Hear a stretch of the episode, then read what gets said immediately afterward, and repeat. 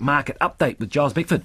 Thank you, Corin. Share markets in Europe and the US have taken a tumble after a plethora of central banks perhaps that should be a confusion of central banks, raised rates and talked tough about future rate rises and inflation fighting. Rates were put up by the banks in the US, of course, yesterday. European Central Bank, Bank of England, Switzerland, Norway, and Taiwan, just to name some of them. So the result of that is that risk is uh, off the table and everybody's heading for safety. Dow Jones Industrial Average down 2.6%, the S&P 500 down 2.8%, and the Nasdaq is down 3.4%. European markets fell on average around 3% or more. Our own top 50 index uh, gained 17 points yesterday, may not be the same. Starts the morning at 11,602.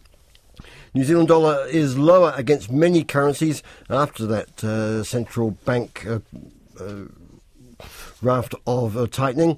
63.3 US cents, 94.6 Australian, 52 British pence, 0.596 euro, 87.3 Japanese yen, and 4.42 Chinese yuan.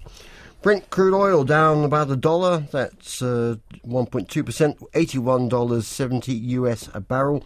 And gold is down $28, 1,789 US dollars an ounce.